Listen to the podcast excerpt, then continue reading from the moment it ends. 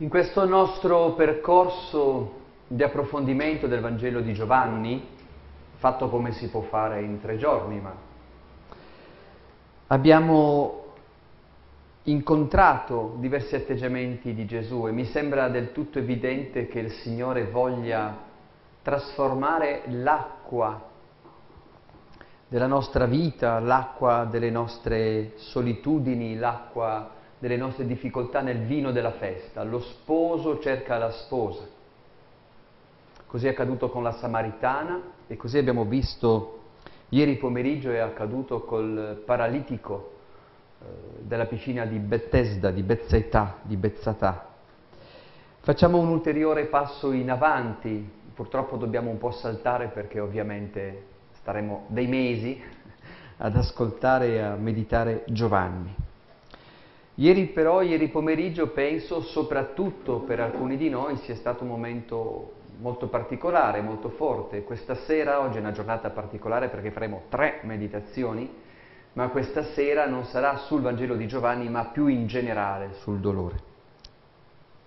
Arriviamo al capitolo 8 di Giovanni dove troviamo un brano straordinario, bellissimo, l'adultera, che non è di Giovanni, così almeno siamo tranquilli sono tutti abbastanza d'accordo nel ritenere che non sappiamo come una pagina del Vangelo di Luca è finita nel Vangelo di Giovanni.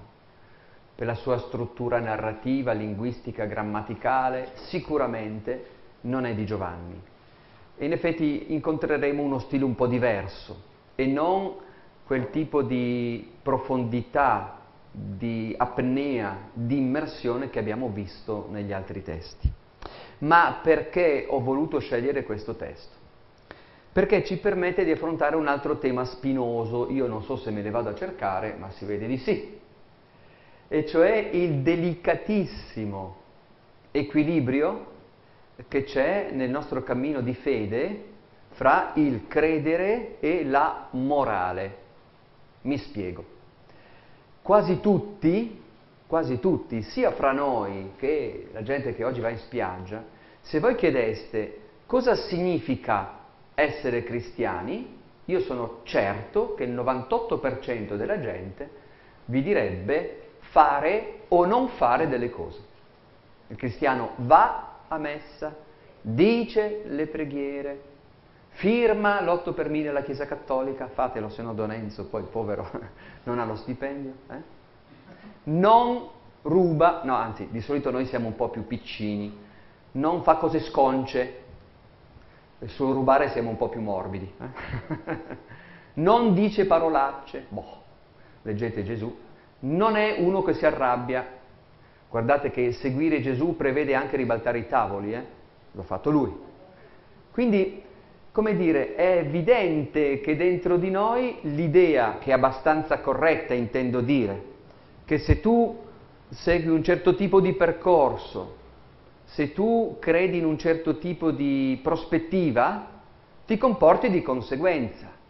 Infatti, come giustamente ci fa notare spesso Papa Francesco, è terribile vedere dei cristiani che dicono una cosa e fanno l'esatto contrario. Non sto parlando della parolaccia o dell'immagine sconcia, ben peggio, ben peggio e purtroppo suore presenti, preti presenti, tappatevi le orecchie, a volte anche dentro la Chiesa nei suoi organismi principali. Mm. Cito sempre un caso, tanto non potete conoscerla, di una persona che conosco che lavorava eh, dentro un grande istituto di suore, non dico quale ovviamente, in una grande città, eh, e che poi ha scoperto che non le avevano mai pagato i contributi. Ora, obiettivamente eh. e un'altra persona, un'altra signora che ha lavorato per 16 anni sempre in un istituto di suore eh, come insegnante, quando è arrivata a dire eh, mi metto in maternità, aspetto il terzo figlio, la superiore l'ha redarguita, dicendo ma come ci metti in difficoltà una suora, capito? Ecco. Allora, questo per dire che a volte anche noi ci costruiamo un po' Don Lorenzo Milani direbbe eh, una stanza fatta di incenso in modo da non vedere la realtà fuori. Allora mi sembra che questo brano dica bene qual è la prospettiva di Dio. Io dirò delle cose un po' forti, ma non le dico io, se le leggete anche voi, hm? senza trovare però le soluzioni, perché noi siamo un po'... abbiamo sempre bisogno di regole. Forse per noi avremo bisogno, ecco, Dio ci desse una roba così, siamo a posto. In realtà non è così, perché Dio ci considera persone adulte capaci di riflettere, capaci di confrontarci. Perciò proviamo a vedere un po' qual è la prospettiva di Gesù sull'osservanza delle norme, dei precetti, eccetera, eccetera. Senza, ripeto, trarre delle conclusioni generali, perché è esattamente quello che Gesù evita di fare. È interessante perché quando Papa Francesco fa delle affermazioni poi c'è sempre qualcuno che tenta di metterlo all'angolo per dire sì, però allora calma. Una cosa non esclude l'altra. Leggiamo allora al capitolo 8 di Giovanni questo testo, sicuramente non giovanneo, certamente Vangelo e certamente ispirato, ma straordinariamente intenso. Tutti noi crediamo di conoscerlo, proviamo di approfondirlo un po' di più. Gesù si avviò verso il monte degli ulivi, ma al mattino si recò di nuovo nel Tempio e tutto il popolo andava da lui. Ed egli sedette e si mise a insegnare loro. Allora gli scribi e i farisei gli condussero una donna sorpresa in adulterio, la posero in mezzo e gli dissero, Maestro, questa donna è stata sorpresa in flagrante adulterio. Ora, Mosè nella legge ci ha comandato di lapidare donne come questa. Tu che ne dici? Dicevano questo per metterlo alla prova, per avere motivo di accusarlo. Ma Gesù si chinò e si mise a scrivere col dito per terra. Tuttavia, poiché insistevano nell'interrogarlo, si alzò e disse loro, chi di voi è senza peccato, getti per primo la pietra contro di lei, e chinatosi di nuovo scriveva per terra. Quelli Udito ciò, se ne andarono uno per uno, cominciando dai più anziani. Lo lasciarono solo, la donna era là in mezzo, allora Gesù si alzò e le disse, Donna, dove sono? Nessuno ti ha condannata? Ed ella rispose, Nessuno, Signore. E Gesù disse, Neanch'io ti condanno, va e d'ora in poi non peccare più. Che bellissimo testo, semplice, attenti però a non fare una lettura superficiale. C'è una che ha tradito il marito, eh, la portano lì e Gesù la perdona. No, non c'è scritto questo, è molto più complessa la cosa. Anzitutto, Gesù si trova nel Tempio, si reca di nuovo nel Tempio. Gesù frequenta il Tempio di Gerusalemme. Gesù prega nel Tempio di Gerusalemme, Gesù insegna nel Tempio di Gerusalemme. Cioè non snobba non fa il superiore, non va da un'altra parte, non si costruisce una sua chiesuola. A me è sempre stupito questa cosa, come Gesù, e lo ha detto più di una volta, non è venuto a cambiare una virgola, ma a riportare all'origine. Perché dico questo? Perché a volte anche oggi la nostra tentazione è, davanti a tante cose che ci lasciano perplessi, per esempio nella Chiesa, fra i cristiani, è di dire no, ma io mi sento un po' meglio e quindi non ci vado. E invece Gesù ci va. Abbiamo visto ieri che Gesù addirittura frequenta un posto ambiguo come la piscina dei cinque portici, in cui i rabbini non mettevano piede. Cioè esiste un modo che non è quello di subire, sopportare, far finta di niente anche le cose che non funzionano, ma che non è nemmeno andarsene, ah, quel parroco lì nuovo a me non piace, non metto più piedi in chiesa, bravo, complimenti. Ma cambiare dal di dentro. Pensate per esempio l'intuizione geniale che fu di San Francesco Poverello, che non è che si è messo a tavolino a pensare a questa roba qua, eh? ma che convertì la Chiesa a partire da sé medesimo. Eh, sapete che Francesco non ha mai voluto fondare una congregazione, né scrivere una regola. Eh? Alla fine il Papa gli impose di scrivere una regola. E il povero frate Elia da Bagnoreggio, che è una persona che io amo tantissimo, perché eh, frate Elia è proprio uno sfortunatissimo perché ha fatto di tutto per normalizzare Francesco. È stato poi suo successore e ha fatto costruire la basilica e poi è finito scomunicato, ti immagini, sapevate sta roba? Perché si è messo a difendere l'imperatore e il Papa si è offeso e lo ha scomunicato, allora avevano la, la scomunica facile. Ebbene, Francesco non voleva niente del genere, se voi andate a leggere la prima regola, sono tre versetti del Vangelo, e lui a tutti i costi non voleva, poi ha fatto la famosa regola bullata che ha dovuto fare assolutamente. Questa è una roba che ci lascia abbastanza perplessi, ma Francesco da dentro cambia, da dentro cambia. Noi invece a volte, non noi e gli altri, siamo un po' così peperini, cioè che se c'è qualcosa non va ci mettiamo di fianco. Allora vi racconto una barzelletta per iniziare bene la giornata. A un certo punto una nave in mezzo all'oceano vede del fumo da un'isoletta deserta, si avvicina e trova un naufrago. Esterefatti, questo tutto entusiasta, dice sono qui da 24 anni e voi finalmente mi avete trovato. Ah, questo dice guardi siamo contenti, dice aspettate prima di andare via vi faccio vedere come ho passato il tempo in questi 24 anni. Allora il capitano e l'equipaggio scendono a terra e questo comincia a far vedere per passare il tempo ha costruito un'intera città da solo eh, col bambù, con le frasche, gli fa vedere, ecco vedete questo è il bar, entrano dentro, cioè, incredibile, questo è il cinema con tutte le sedioline, questi sono veramente sterefatti.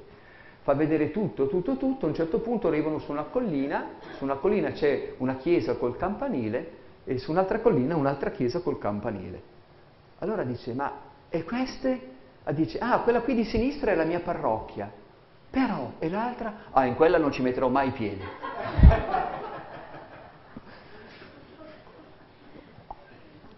A volte noi siamo un po' così. Gesù invece sta nel Tempio, quel Tempio che pure sarà distrutto, quel Tempio in cui ribalta i tavoli, ma ci sta, è dentro. Questo quello che diceva l'altro giorno Giovanna, no? Cioè, io non so dove sia il confine, ma esiste un modo di cambiare senza provocare, di cambiare senza spaccare. Non è facile ed è la via più difficile. Mm? Eh, questo c'è scritto, non lo sto dicendo io. Ed egli sedette e si mise a insegnare loro. Ora, il sedersi è il tipico atteggiamento del rabbino. Il rabbino si siede, i suoi discepoli gli si fanno intorno e lui inizia a insegnare. Gesù, rabbi, è un rabbino, verrà accusato più e più volte di non essere uno studiato. Eh? Perché è vero, non ha frequentato nessuna yeshiva, sapete che noi sappiamo dalle fonti storiche che al tempo di Gesù c'erano numerosi rabbini che andavano di moda, più famosi di Gesù. Mm? Ne cito due, Shammai e Hillel. E abbiamo anche le sentenze di rabbi eh, Shammai e Rabbi Hillel. Potremmo dire che Shammai era un pochettino più rigido, più conservatore, invece Hillel era più misericordioso. E molte delle domande che si rivolgono a Gesù si rivolgevano ai rabbini, i quali, scrutando le scritture interpretate attraverso il Talmud, che è questa gigantesca interpretazione dei testi biblici, eh, che poi vengono messi per iscritto dopo Gesù, ma allora già si conoscevano, rispondevano alle domande. Gesù è un vero rabbino, anche se non ha studiato teologia, anche se eh, non è incaricato da nessuno, anche se non ha un patentino da rabbino. In questa situazione di insegnamento viene portata una donna. Chi gliela porta? Gli scribi, i farisei. Al tempo di Gesù la società ebraica era organizzata, come un po' da noi, in diversi modi. Noi abbiamo sempre un po' l'idea, devo dire che in questo la Chiesa Cattolica un po' ci ha rovinato, perché noi pensiamo il Papa, i vescovi, i sacerdoti, le parrocchie, le diocesi, tutto organizzato. Ecco, cancellatevi tutto questo perché per il resto del mondo non è così. Eh? Non esistono i musulmani, esistono cento modi di intendere l'Islam, tanto meno esiste l'ebraismo. Mm? Cioè esistono cento modi di intendere l'ebraismo. E a volte dovremmo un po' imparare, perché non sempre è così importante. Per noi è semplice, se volete sapere qual è la posizione ufficiale della Chiesa, basta andare su internet, è facile. Sapere cosa pensa l'ebraismo, che ne so, dello Stato di Israele, beh, avete chi dice che non esiste lo Stato di Israele, non l'accoglierà mai perché non è voluto da Dio, e chi vi dice, insomma, c'è veramente un po' tutta la gamma. Fra queste persone che eh, contemporanee di Gesù c'erano diverse categorie, alcune sociali, cioè della società, eh? l'aristocrazia, la borghesia, ok, per capirsi, altre invece religiose. Abbiamo sentito parlare dei Sadducei. I Sadducei erano semplicemente la gente bene di Gerusalemme, quelli un po' più ricchi, quelli un po' più su, quelli un po' con la puzza sotto il naso, i quali loro consideravano buone solo le parole di Mosè, punto, tutto il resto è un'inutile complicazione. Avevamo gli Esseni, un po' complicato da spiegare chi fossero gli Esseni, ma erano un gruppo millenarista che rifiutavano il nuovo tempio, eccetera, eccetera, vivevano in gruppi. Mm? Qualcuno di voi ha sentito parlare di Qumran. E poi abbiamo i farisei. Ah, i farisei. Ah no, gli scribi. Chi erano gli scribi? Quelli che sapevano scrivere e interpretare la scrittura. Scrivere non era semplice. Allora all'inizio erano semplicemente quelli che trascrivevano e poi erano anche quelli che capivano. Quindi gli scribi si di fatto la gente li riconosceva e loro stessi avevano un po' l'arroganza di interpretare correttamente le scritture. Non erano dei teologi, eh? i sacerdoti del Tempio che arrivavano quasi tutti tra i Sadducei, ovviamente, e infine c'era questa nuova categoria, non era tanto che c'era, al tempo di Gesù meno di un secolo, i farisei, i perushim. Perushim era un insulto che loro avevano preso come un complimento, perché erano persone, dei devoti, così attenti a vivere ogni sfumatura della legge, della Torah, tutte le prescrizioni, erano così primi della classe, quelli che vanno a messa tre volte al giorno, quelli che dicono rosario tre volte al giorno, quelli che... Eh, ok? Che per prenderli in giro dicevano, ma voi siete i perfettini, perushim. E loro hanno detto, va bene, noi siamo i perushim. Ma al tempo di Gesù i Perushim erano ammiratissimi dal popolino, dalla gente, perché vedevano che erano coerenti, è un po' la situazione politica italiana attuale. La gente diceva, mamma mia. Gesù invece è uno che insomma è abbastanza, pur essendo lui uno molto devoto, ma vede le esagerazioni. Perché gli scribi e i farisei ce l'hanno a morte con Gesù? Gli scribi perché è uno che non ha studiato e interpreta la scrittura e farisei perché è uno che gli fa notare le loro contraddizioni. Allora decidono di tendergli una trappola, lo dice dopo Giovanni barra Luca. Mm? Dicevano questo per metterlo alla prova, per avere motivo di accusarlo. Il loro intento è un intento malvagio, non stanno andando da Gesù per chiedere. Non so se vi è mai successo di avere a che fare con persone che fintamente vogliono aver far con voi, in realtà vogliono trarvi in inganno, parenti, familiari, eh? oppure i preti durante i gruppi, qualcuno che fa una domanda in cui non è la domanda, in cui lui sa benissimo che cosa vuole, vuole metterti in difficoltà. Non solo c'è questa cosa che già di per sé è una cosa non elegante, ma per farlo usano una persona. Gli condussero una donna sorpresa in adulterio, la posero in mezzo e gli dissero, maestro, carogne, eh?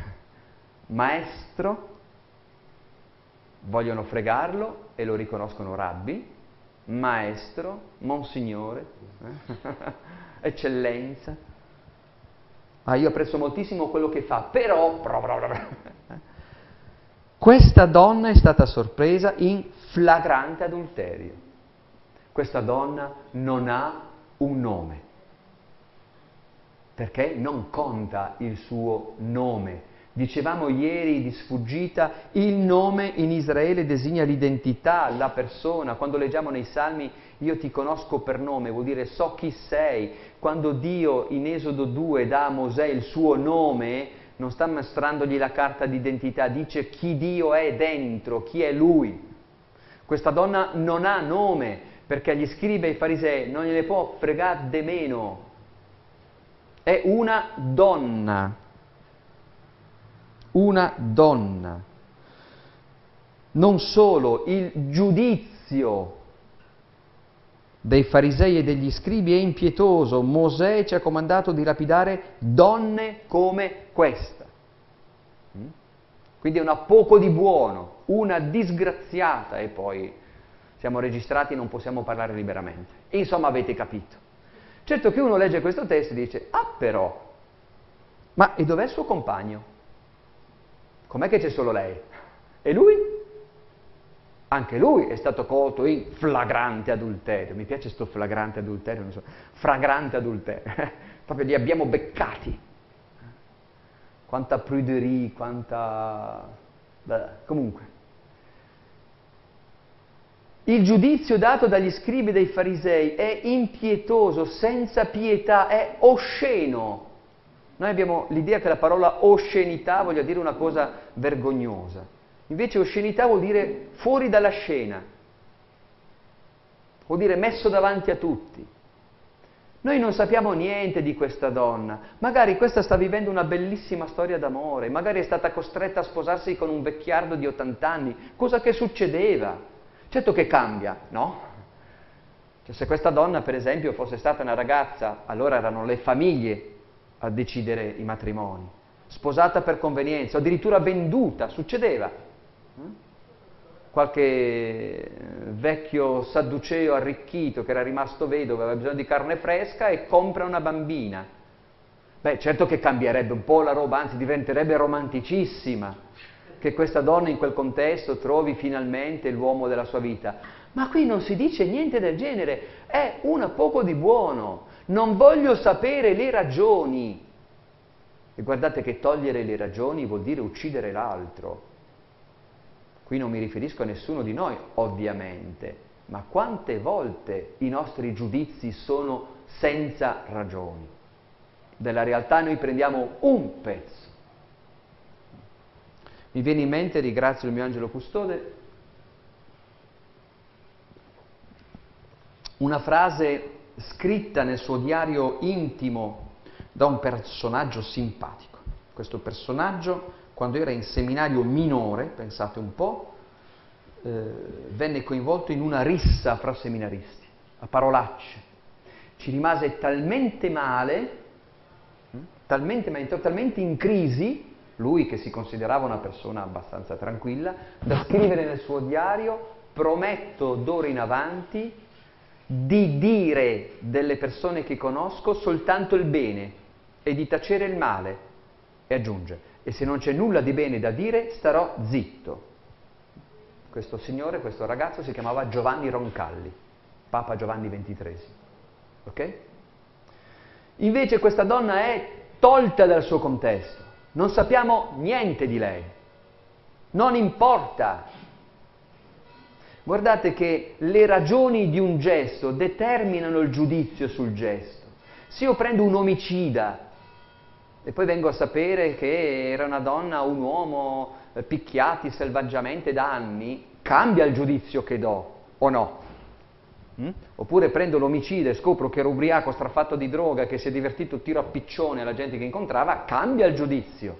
Ma qui non c'è niente del genere, a loro della persona non importa niente, la mettono nel mezzo per triturarla, peggio, per fregare Gesù. In che modo fregarlo? E qui vi racconto l'inghippo che è divertentissimo. È vero, Mosè aperta parentesi, punto di domanda, chiusa parentesi, Mosè. Comunque, nel Pentateuco troviamo la legge che ordina di lapidare donne colte in flagrante adulterio. È una regola assolutamente maschilista e iniqua, che fa parte, eh sì, parola di Dio, ma sapete nella parola di Dio ci sono dei percorsi, degli sviluppi e quella era chiaramente di un'epoca in cui, come in tutte le legislazioni primitive del mondo, si tutelava il predominio maschile da una parte e anche la conservazione della famiglia. È un lungo discorso, non lo apro perché però vi basti sapere questo. Ora, gli storici dicono che probabilmente questa legge non era applicata. I rabbini discutevano se lapidare o strangolare che era più misericordioso, però molti dubitano del fatto che si applicasse. Sicuramente però questa donna viene ostesa, mostrata, svergognata, messa nel mezzo, lei comunque va da questa situazione, comunque vada a finire, la sua vita è segnata. Perché Gesù viene messo in difficoltà? Ricordate che vi dicevo che all'incirca dal 70 a.C. quella terra era diventata Palestina sotto controllo romano. Ora dovete sapere che i romani piano piano se ne erano, tra virgolette, dopo Erode avevano un po' dismesso. Noi abbiamo sempre l'idea al tempo di Gesù di una Palestina occupata dai romani. No, non c'era quasi nessuno. Sì, qualche soldato a Gerusalemme, qualcuno a Cesarea Marittima, che è questa bellissima città costruita da Erode in onore eh, di Cesare, in cui stava il procuratore. Il procuratore non stava a Gerusalemme che è un buco di posto, stava sul mare come voi, no? Bellissimo, ok. Però si era riservato l'impero romano, come faceva ovunque, lo ius gladi, cioè il diritto di morte anche se la nazione ebraica e i vassalli, quindi i figli di Erode, Erode, Antipa, Filippo, eccetera, eccetera, avevano potestà sulla loro gente, non potevano condannare a morte. Mi seguite? Ecco allora l'inghippo. Questa donna, secondo la legge, messa in mezzo, deve essere uccisa. Gesù, tu cosa ne dici? Viene citato Mosè, Gesù dice no, no, non potete uccidere questa donna e trasgredisce la legge di Mosè. Sì, questa donna va uccisa e trasgredisce l'ordine dei Romani. Geniale, geniale.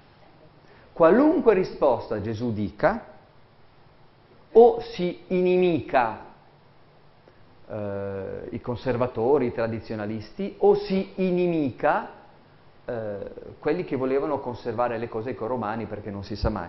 Teniamo presente quando il famoso dialogo in Giovanni, Anne e Caifa, eh, in cui Caifa eh, alla fine dice è meglio che uno solo muoia per tutti, perché loro dicono se i romani vedono che ci sono disordini, perdiamo quel po' di autonomia che abbiamo recuperato con tanta fatica, quindi è meglio che uno muoia, si sta riferendo a Gesù.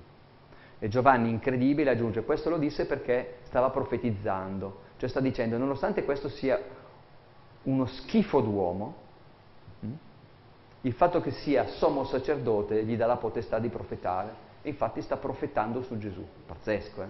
Sapete che Caifa, un nome strano, alcuni storici sostengono, mi piace, che derivi da Caiaffa, che vuol dire la scimmia, la scimmia dei romani, quindi non è un nome ma un soprannome dispregiativo. Trappola tesa, perfetta. E Gesù cosa ne esce? Tu che ne dici? Dicevano queste cose per metterla alla prova, per avere motivo di accusarlo. Cosa dice Gesù? Niente. Niente. Davanti all'idiozia Dio tace. Quando Erode Antipa gli, gli viene portato Gesù, lo vedremo, per essere interrogato, Gesù tace. Pilato e Caifa, Caifa nel processo in Matteo, dicono non dici niente. No, ci sono delle situazioni in cui non c'è niente da dire, ci sono delle situazioni in cui è inutile parlare. Cioè questi non hanno nessuna intenzione di ascoltarlo. E allora Gesù sta zitto, si china e si mette a scrivere col dito per terra. Oh, che bella scena. Perché? Boh. Le interpretazioni sono mille, mille, una più divertente dell'altra. La più divertente è sicuramente la scritta, quella linguaccia di San Girolamo. San Girolamo che è questo traduttore della Bibbia, sapete che San Girolamo è incredibile, lui era dalmata, non nel senso cagnolino pezzato, ma della Dalmazia. Mm. Eh, si può dire, non so se sei d'accordo Don Enzo, che sia il santo col peggior carattere della storia della Chiesa.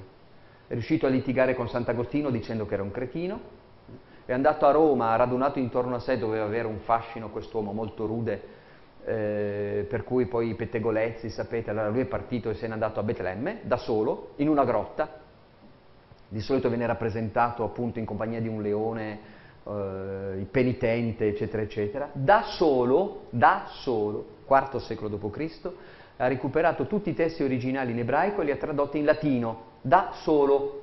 E la sua traduzione biblica è talmente fatta bene che è alla base delle nostre Bibbie, la vulgata. Faccio sempre un appunto polemico, quando la CEI si è decisa di tradurre la versione del 68-72 in quella che noi abbiamo adesso, 20, 20 anni, 80 biblisti ci hanno messo. Eh. Lui da solo, eh, per far nulla, ci hanno cambiato qualche virgola. Lui da solo ha fatto tutto. Ebbene, ha fatto un sacco di commentari, Girolamo è una potenza, io adoro Girolamo, un carattere impestato, ma impestato che non avete idea. Ebbene, Girolamo, commentando qui, dice, ovviamente un pettegolezzo, che Gesù si è messo a scrivere per terra i peccati di quelli che aveva davanti. Eh, un po' una linguaccia, non è così, ma è simpatico.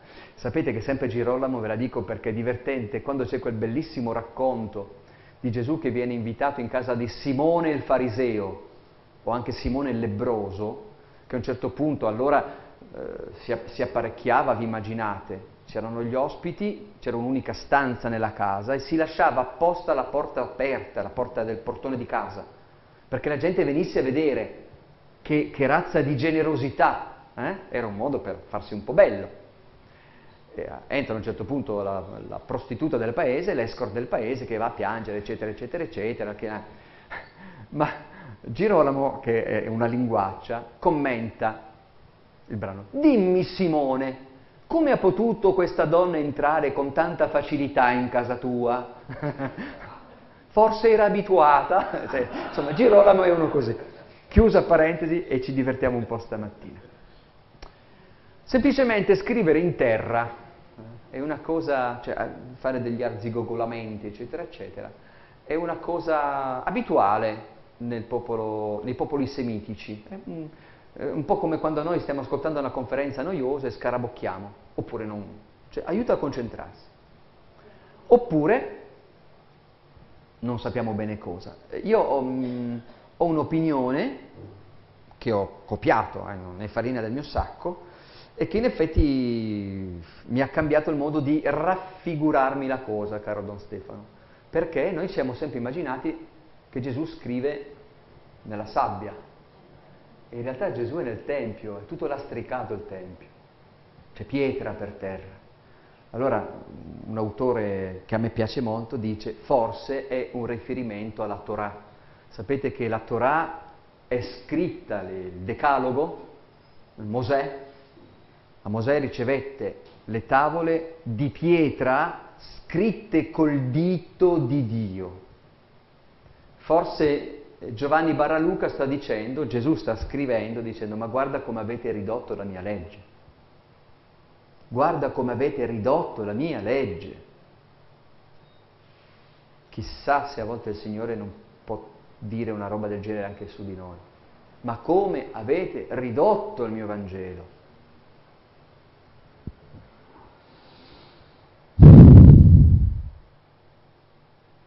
Tuttavia, poiché insistevano nell'interrogarlo, non capiscono, eh?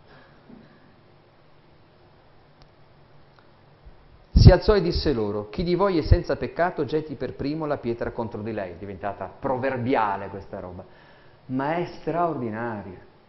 Perché Gesù da questo angolo in cui lo hanno messo se ne esce fuori, non dà una risposta.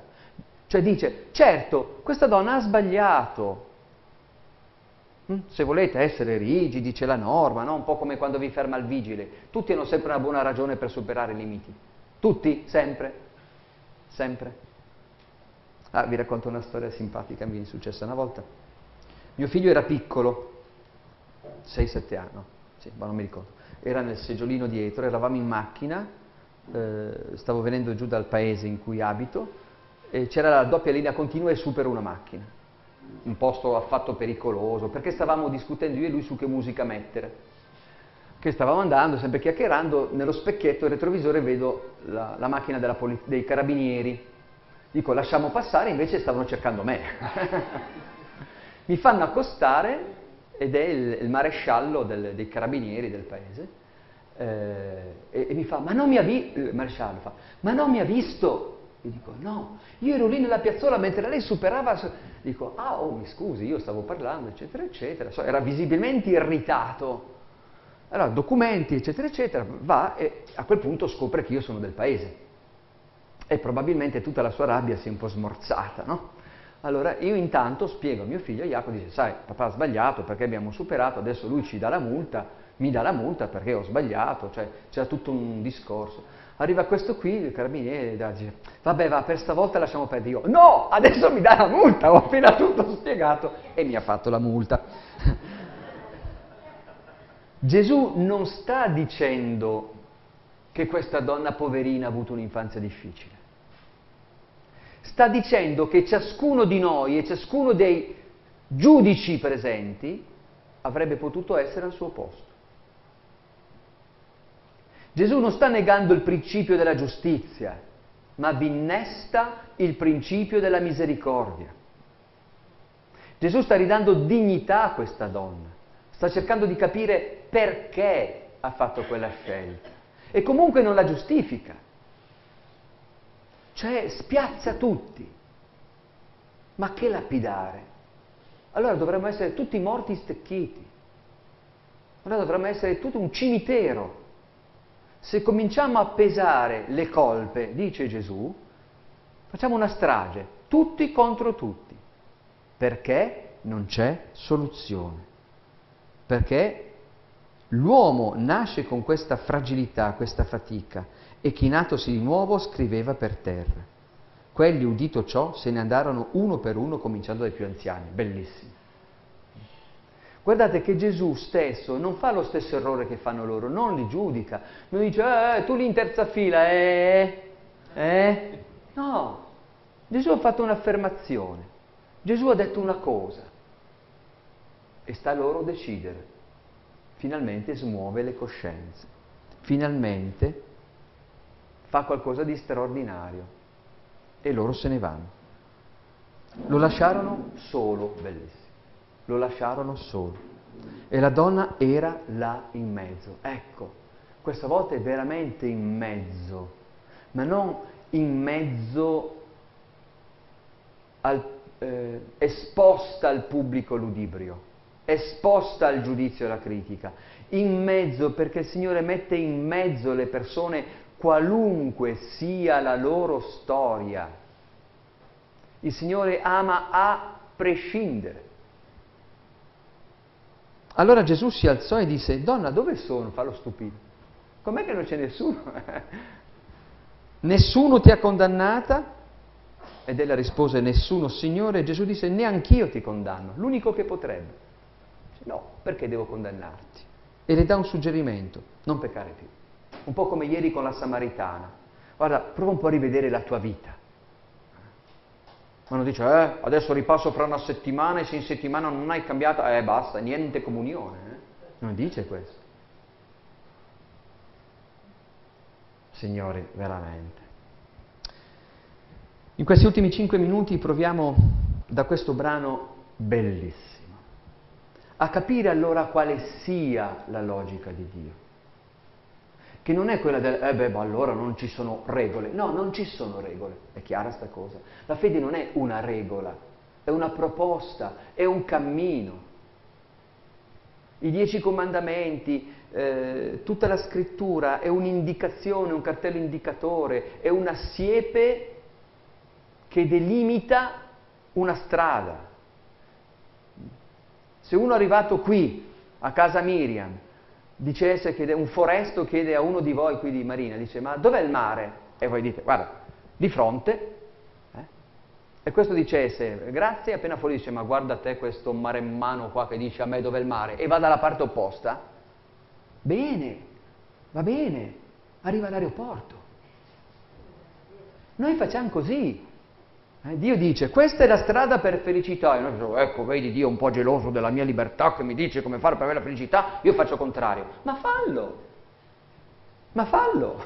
Ma chi ti dice qualcosa? Io dico sempre questa prova del 9 che è straordinaria. Il nostro mondo occidentale, italiano, a grandi linee sostanzialmente ognuno fa un po' quel che vuole, ma io lo trovo anche giusto, no? a livello affettivo, ma io penso che gran parte dei vostri figlioli, dei vostri nipoti, dei vostri amici hanno una vita affettiva abbastanza libera, convivono, magari ci lascia un po' così, oh, insomma, più tutto sommato.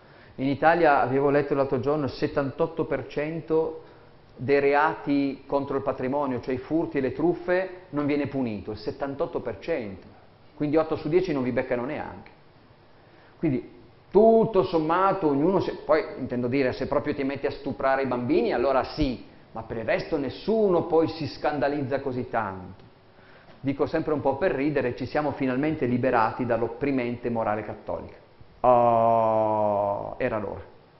Ma voi avete l'impressione che la gente sia più felice? Non so. Sicuramente io ci tengo a dire questo. Um, io non c'ero nel passato, ma esiste un modo di strutturare la società nel giudizio, anche fra noi cristiani, insopportabile e anti-evangelico. Chiara sta roba? Eh. Cioè il controllo sociale spacciato per fede non va bene. Ma Gesù non dice né l'una né l'altra cosa. Gesù dice ognuno di noi ha un cammino di libertà, di fioritura, un percorso da fare. Quella è la strada e se non lo fai è un po' come il navigatore della macchina. Se tu sbagli strada, Dio ricalcola il percorso e ti fa passare da un'altra parte. Poi se poi ti ostini e finisci dentro un fosso, vabbè, ok. Ma questa è la logica in cui si muove il Signore in cui siamo chiamati a muoverci anche noi. Perciò io un po' mi interrogherei sul mio modo di giudicare me stesso e gli altri. Qualcuno allora dice, eh, ma così è troppo facile. Per carità, va bene, se te la vuoi complicare la vita, complicatela. eh, ognuno incontrerà il Dio che si è immaginato. Vuoi un Dio che ti bastona, tranquillo che lo trovi. Vuoi il Dio di Gesù Cristo, è un po' più complesso di così. Allora dico una cosa un po' forte, però eh, c'è scritta nei Vangeli, non lo so. Noi siamo stati un po' abituati a pensare questo. Io faccio uno sbaglio, faccio un peccato, mi pento e mi dolgo con tutto il cuore, Dio mi perdona. E nel Vangelo non c'è scritto proprio così. C'è scritto io faccio un peccato, Dio mi perdona, quindi mi pento. Cioè questa donna che non si sente giudicata e viene incoraggiata, probabilmente può cambiare. Probabilmente può cambiare. Allora qui devo dire due cose molto importanti su cos'è il peccato. Tenetevi buone tutte le cose che sapete che avete imparato, non voglio certo disturbarvi. Nella Bibbia, la parola che noi traduciamo con peccato, nella Bibbia ci sono diversi significati, ma la parola che noi traduciamo con peccato ha un significato che è fallire il bersaglio. Tu lanci una freccia e sbagli clamorosamente, quello è il peccato. Tu sei fatto per essere un'aquila e ti accontenti di essere un pollo. Tu sei chiamato ad essere un capolavoro, un Van Gogh, uno Chagall e ti accontenti di essere la fotocopia di qualcun altro. primariamente, principalmente il peccato non è trasgredire una norma, ma è non realizzare un sogno, sogno che Dio ha su di te e che è la tua felicità. Allora certo che ho voglia non di evitare peccati, questa è un'altra stupidaggine che non so chi ci ha insegnato, ma di crescere accogliendo le ombre e se possibile superando attraverso l'amore di Dio. Concludo allora con una pagina bellissima che vi cito, Luca al capitolo 10.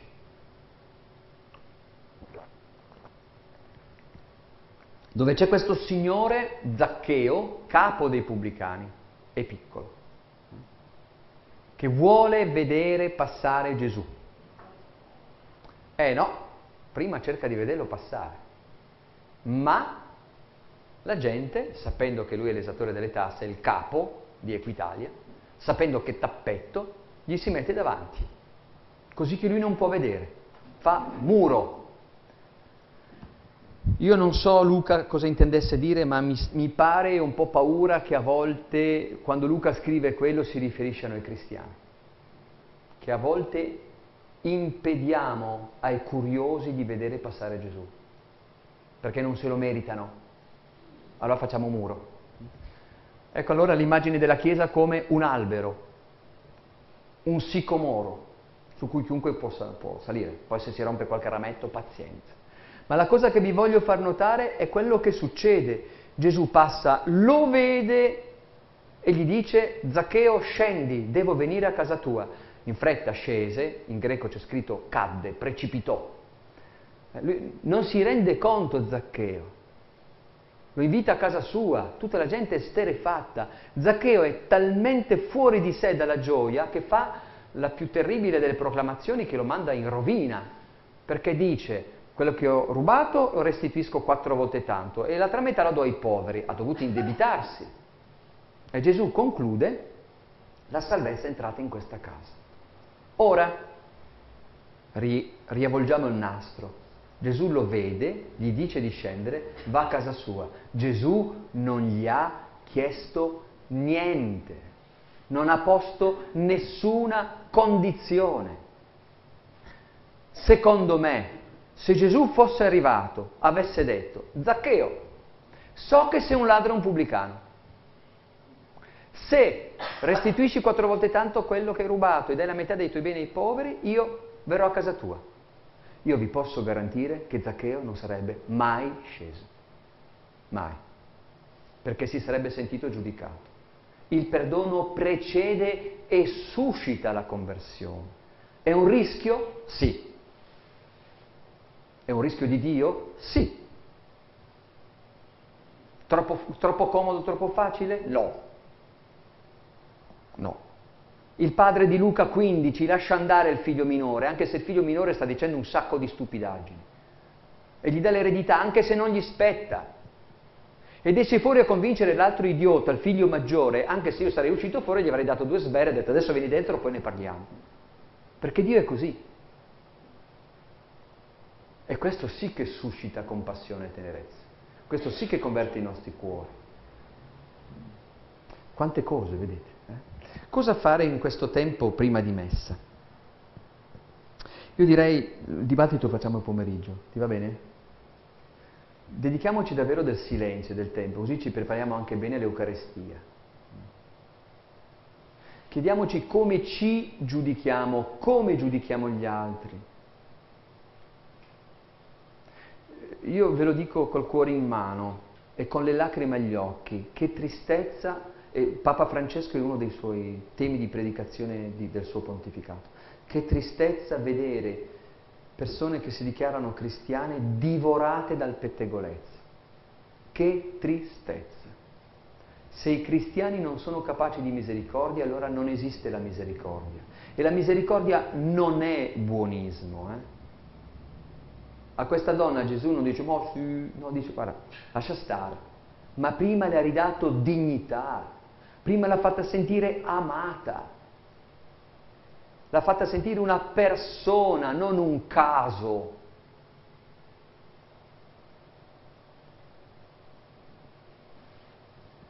E credo che questo sarebbe già tanto se riuscissimo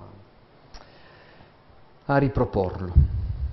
Quindi proviamo a guardarci su questo.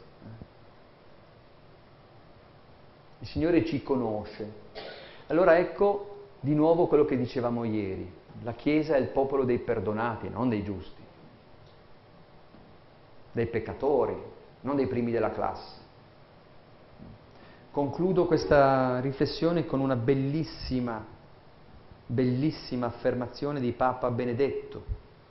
Appena diventato Papa, povero, non se l'aspettava e poi soprattutto dopo Giovanni Paolo è una sfida, eh? era già prevista e ovviamente andò a quella che era la giornata mondiale dei giovani di Colonia, nella sua, sua città, la sua Germania, lui è bavarese.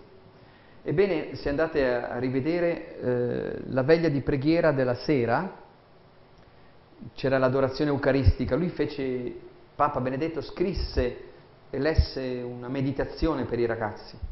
La cito a memoria perché è veramente straordinaria. Più o meno disse, alcuni fra voi sognano una chiesa fatta di persone perfette, che non sbagliano, impeccabili e santi. E conclude, lui, Papa Benedetto, io non saprei come stare in una chiesa così, perché sono un peccatore. Questo è il Vangelo, eh? questo è il Vangelo. Pietro ci è stato dato come Papa, non Giovanni. Giovanni, talmente, Giovanni Evangelista è talmente perfettino che ti va a venire i nervi.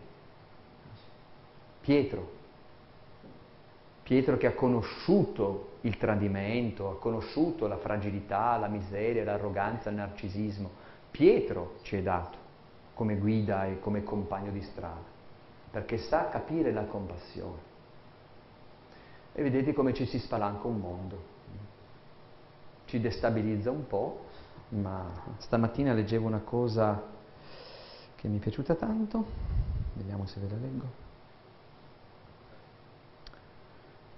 di una, non so chi sia, Williamson, la nostra paura più profonda e inconscia non è quella di essere inadeguati, la nostra paura di essere forti, potenti, è la nostra luce, non la nostra oscurità a spaventarci perché vediamo quanto è alto e quanto può diventare alto quello a cui il Signore ci chiama.